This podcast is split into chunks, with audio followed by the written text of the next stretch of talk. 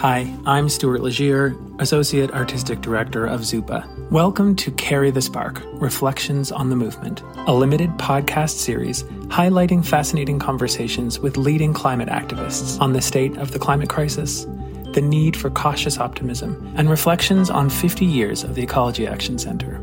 For more information, visit zuppa.works or ecologyaction.ca. Here we go.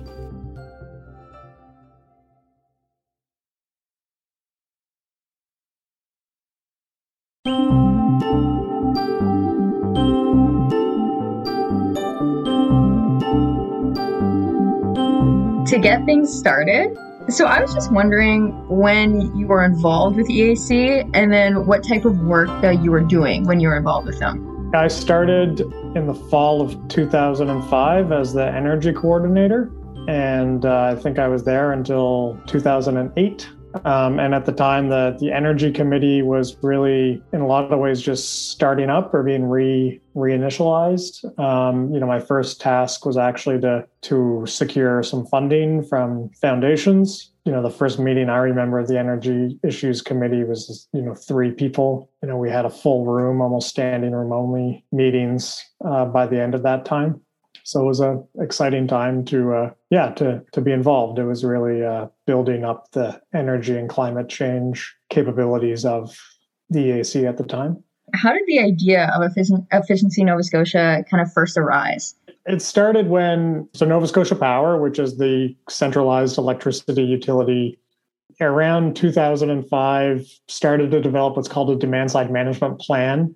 So the idea of instead of just building power plants to meet energy needs, why don't we actually reduce demand so we don't have to build those power plants in the first place? And this is something that the utility had not been doing. And they came out with a plan uh, at the time that was to spend about $5 million on energy efficiency. However, there were very few performance metrics it wasn't quite clear why 5 million was you know the amount to be spent. And so a lot of stakeholders including us you know had questions about this and that plan was eventually rejected. So i advocated at the time that there needed to be something called an efficiency potential study which is really an estimate of what is the entire potential for energy savings in the province so that you know we didn't just have an arbitrary budget and savings metrics but we actually had one that was based more on evidence. The utility board, which regulates Nova Scotia Power, came back and said, yes, you should hire a consultant and you should do an efficiency potential study. So essentially, the utility was told to go back to the drawing board. This was, I think, an opportunity for us and, and really internally and, and as energy coordinator, we decided this is a something we should really engage in and in a strategic opportunity. So they did come up with a potential study. However, you know, when you had that magic number of how much should be spent, they came up with what was 2% of utility revenues. So in terms of how much money that was, that's about 20 million annually. So they've moved from 5 million to 20 million annually now. Um, however, when we you know dug into the details of okay well why is that the magic number it was actually because they benchmarked against other jurisdictions and that was the average. So essentially, the policy was we just want to be average. We just want to be, you know, kind of mediocre. Um, and a lot of other jurisdictions, that average is informed by a lot of other jurisdictions where there were budget caps on the amount that was being spent on energy efficiency. So why would we, as Nova Scotia, internalize those budget caps, those bad policy decisions of other jurisdictions, instead of really thinking about how much can we save and how much is actually you know cost effective for the province. So that was again our argument there. This then got thrown into this thing called an integrated resource plan. So an integrated resource plan is a you know very kind of nerdy thing if you're into energy models but it's a long-term energy model of the entire um, utility system that tries to find the right resource mix that's lowest cost but can also meet environmental objectives. So uh, it's often a real benefit to energy efficiency because instead of just saying, okay, let's build power plants and build transmission lines and burn fuel to meet the projected energy demand, why don't we actually do energy efficiency if it's lower cost than building those power plants burning that fuel? Um, so the process of the IRP was not a hearing, but a series of, of technical conferences. And this is something I really enjoyed. Um, in front of the utility board, we're often competing with lawyers, so um, who kind of know how to argue. But I've have a background in economics, so I could get my head around that modeling process, and you know I think I had a leg up on some some of the lawyers. So we actually snuck a lot of stuff into that utility, or argued a lot of things.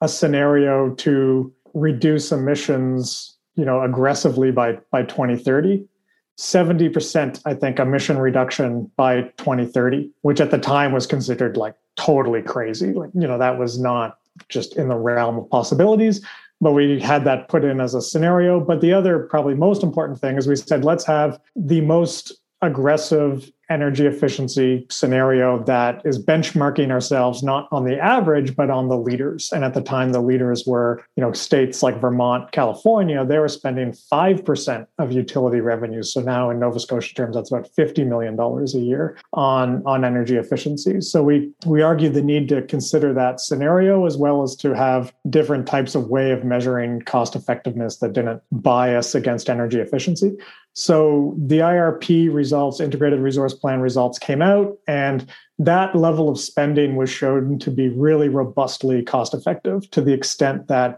if Nova Scotia didn't invest in that, it would have to say, spend an additional billion dollars and they would have to build a new coal fired power plant. So efficiency would prevent us from building a coal fired power plant. And you might think this was kind of this amazing victory, and it was not quite, because actually the next day there was a quite scathing letter from really the most high powered stakeholders in the process. So the consumer advocate, big industrials, municipalities, who all really thought this level of spending was quite unrealistic would be potentially a huge waste of money where we'll have to spend for the efficiency programs, but then they're not going to work. So we'll have to spend money on the power plant anyway. You know, now I think as the Ecology Action Center, we got their attention. I asked all these stakeholders to meet me in the boardroom of the Ecology Action Center to talk through some of this. And, uh, you know, what I put to the group of stakeholders is that we might not necessarily agree on how much is going to be spent at the end of the day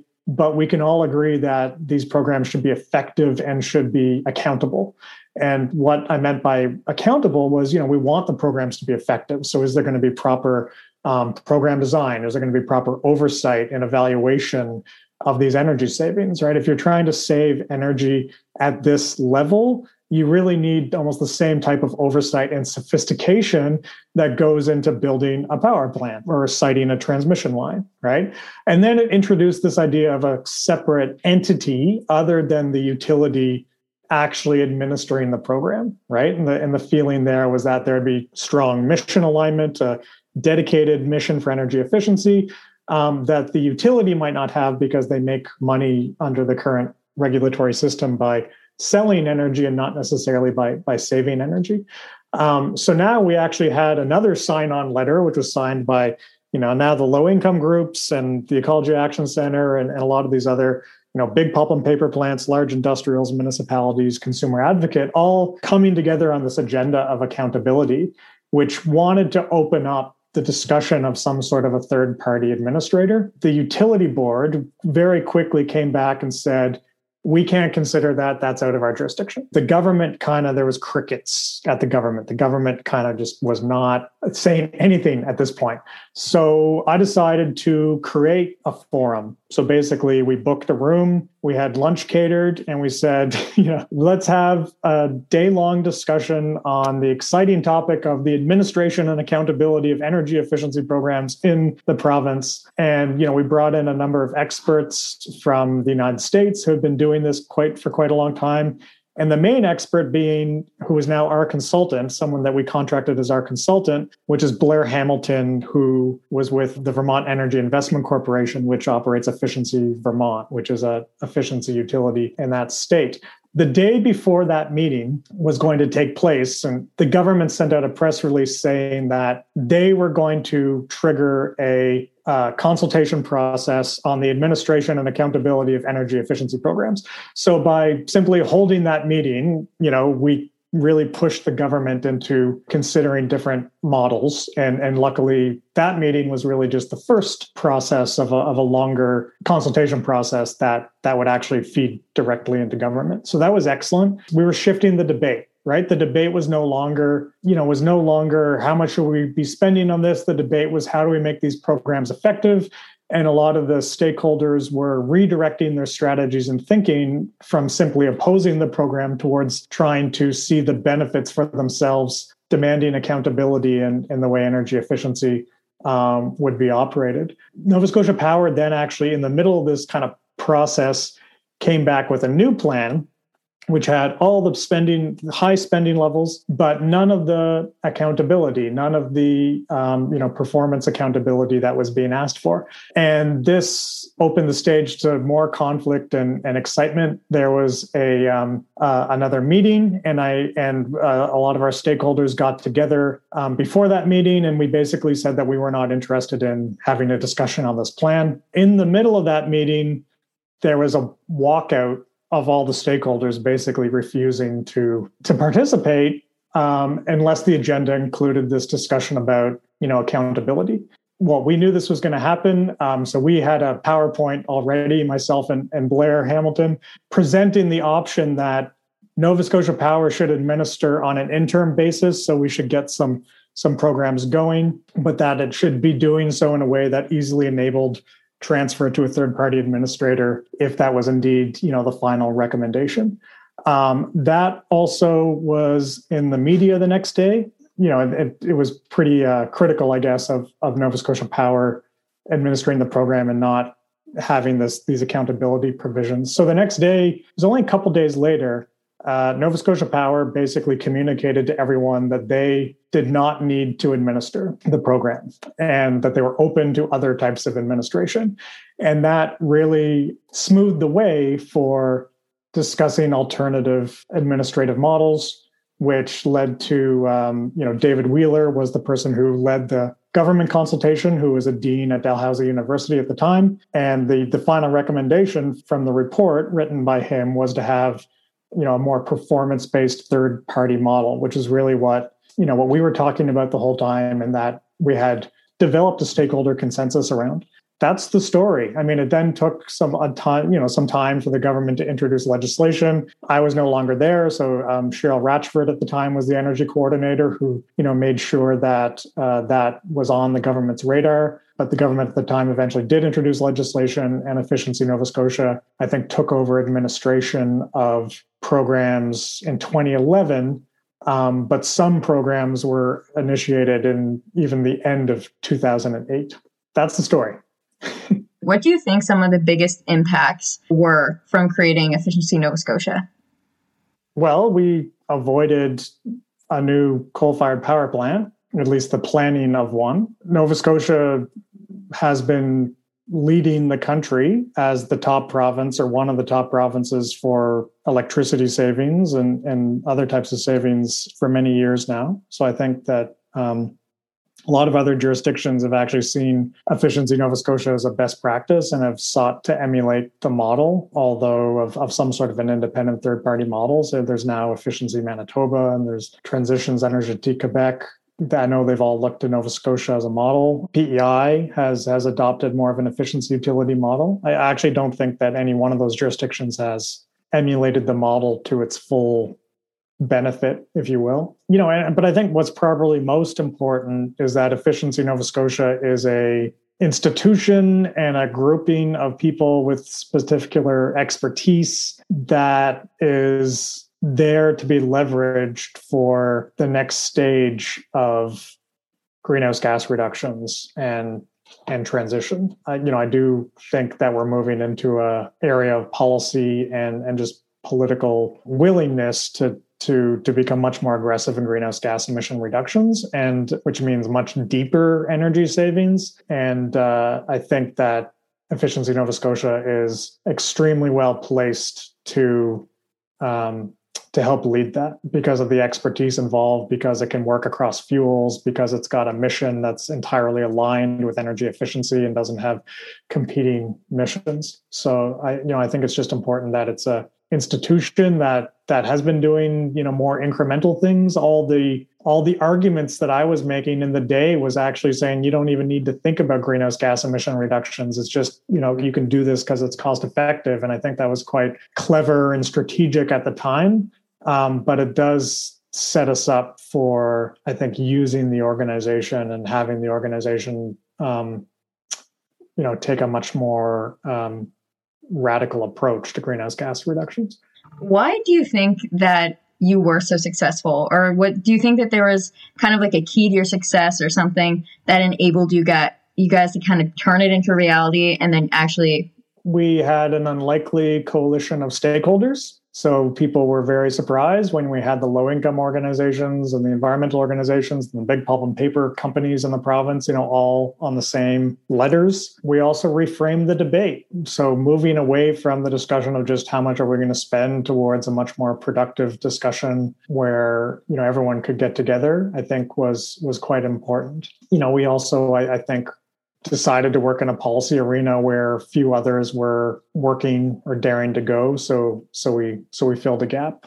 How did volunteers and community engagement play a role? And so you know the utility board regulation is quite a elite process the energy committee played a role throughout. So, for instance, I had volunteers attending meetings when I was on vacation. And perhaps most important were committee members were involved in key decisions around taking risks and making more value based judgments hiring a consultant so we to to present arguments and evidence before the utility boards it's done by consultants and consultants can cost a lot of money um, so we decided to take the risk to use some of the money on hand to hire a consultant um, without assurance that we could recoup the costs of this. You can actually apply for costs at the end of the hearing because we were a nonprofit intervener. Um, but that was a decision to hire Blair Hamilton from Vermont, who was incredibly invaluable and providing mentorship to me and providing expertise. Working hand in hand with with our consultant was quite important and the energy committee made that decision to basically you know use the money in the bank or you know some of the money that we had in the bank to have that expertise on hand. The other was you know for instance we had a great discussion around our advocacy position on low income energy efficiency. And um, you know I, I think if i remember correctly i presented some of the potential tensions there. So, so a tension could be, you know, obviously you know there's real social benefits to robust low income energy efficiency demanding that a certain minimum percentage of the budget um, be earmarked for low income um, often that's needed because not necessarily the most you know cost effective biggest bang for your buck program. But there's clear social benefits. There was it was clear that we could build a political coalition with low income organizations if, if we supported them in this way um, but it might not be you know the biggest greenhouse gas reduction per dollar spent of, of those funds. So we had a discussion with the energy issues committee on if we were going to robustly support low income and the answer was yes. And you know it allowed a lot of those value based decisions about you know the importance of equity um, to come into equity and justice to come into our policy positions and not just having uh, what might be a conceived as a very narrow you know environmental position but but to consider some of the other benefits to energy efficiency? At the time were there a lot of other groups or organizations that were looking into equity and justice within like energy and energy efficiency within nova scotia at the time? Um, we were working in coalition at when i was at the ecology action center we founded an organization in coalition with uh, Dalhousie Legal Aid and a bunch of other anti poverty organizations called the Affordable Energy Coalition. And that still exists, even though it doesn't have a website. But that the mandate of, of that coalition was to help end energy poverty in the province. And uh, Dalhousie Legal Aid at the time was leading advocacy in front of the utility board and then subsequently courts to have like a bill assistance program. So essentially, if, if a low income energy consumer had bills that were considered unsustainable, there'd be an automatic rebate, there'd be emergency assistance. So they were leading that. As the Ecology Action Center, we really took on the energy efficiency policy aspects of it and the advocacy for low low income energy efficiency programs. Although we did not get a minimum budget you know guaranteed it was uh, quite a argument in the province at the time to have a low income efficiency program that was no cost to participants, essentially recognizing that primary barrier is a lack of income. So you can't expect low income people to pay upfront for energy efficiency upgrades like the you know the standard the standard program. So yeah, that was a whole line of advocacy um, at the time, and and the EAC was was leading the energy efficiency aspects of of that advocacy. And then, you know, I was at the time an expert witness um, in some of the proceedings on the, the bill assistance work as well. As you know, EAC is sort of, in the grand scheme of things, a smaller organization that's kind of working against lots of bigger bigger issues and bigger institutions working against certain systems to change them for the better. Drawing on your experience with EAC and other experiences you've had, how do you think that we should move forward in fighting against some of these systems that we're trying to change? It's about thinking about what resources Nova Scotia has to achieve the dramatic greenhouse gas reductions we need, and then to organize people around demanding that that change. Um, you know, when I think about efficiency Nova Scotia, it's it's it's an organization that can now be used for the next stage of climate policy. Um, and I think it, you know, perhaps a new demand is that while arguments about cost effectiveness from a rather narrow, you know, economistic perspective was a good strategy, I think, when I was doing it. Over, you know, over a decade ago now, it's time to put zero carbon objectives first um, so that's one of the resources that Nova Scotia has. I mean, efficiency Nova Scotia is a key resource, but we're not going to have that resource meet its full potential unless people demand change. And that's organizing and developing lists and figuring out who your supporters are, and then getting more supporters. I think I think EAC is well placed to do that, and and that's that's uh, that's how you can achieve the kinds of changes we need. What do you think that the world would look like if EAC had never existed?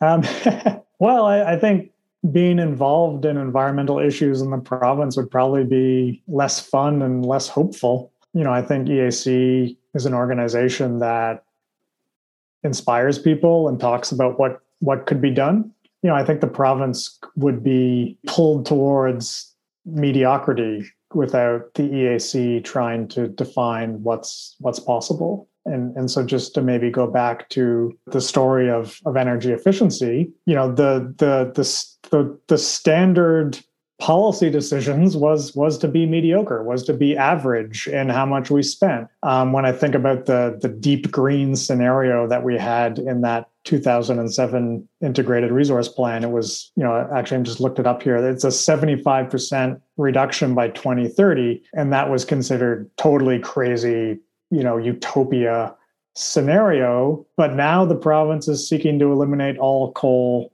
by that date and achieving 80% renewables by that date, with other parties even demanding more in the election. So, um, you know, I think EAC always plays a valuable role in defining what's possible. And it's been proven that what it often demands and is considered to be unrealistic actually is possible. Again, I want to thank you so much for agreeing to be part of this, and we're happy to have your voice uh, involved.